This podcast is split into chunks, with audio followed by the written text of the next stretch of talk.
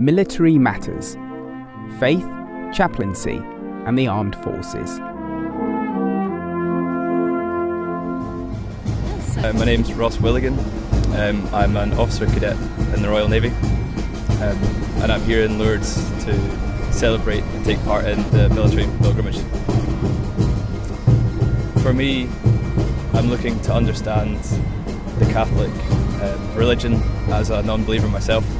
Um, I'm enjoying taking part in all the festivities, um, going to Mass, and trying to appreciate and understand what believers believe in and the reasons that they believe in this, um, and tr- trying to build my appreciation of the, the Catholic faith.